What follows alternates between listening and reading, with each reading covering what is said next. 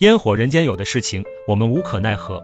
在难熬的日子里，调整好心态，坚强度过这一段阴霾，把事业、情感、生计、负债等等先放一放。当下除了身体，身外之物不值一提。人生经历多了，就会明白，我们的手心就那么大，抓不住的东西太多。生活不是这样，就是那样，反正不是我们想要的那样。得之坦然，失之淡然，顺其自然。只有健康和心情才是属于自己的。当下可以做的是照顾好自己，照顾好家人。没有失去健康，才能东山再起。走出低谷期以后，有好的身体才能享受生活。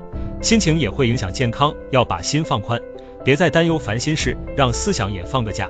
活着就好，没什么大不了。难熬的日子，你并不孤单。无数灯火阑珊，也是全家在扛。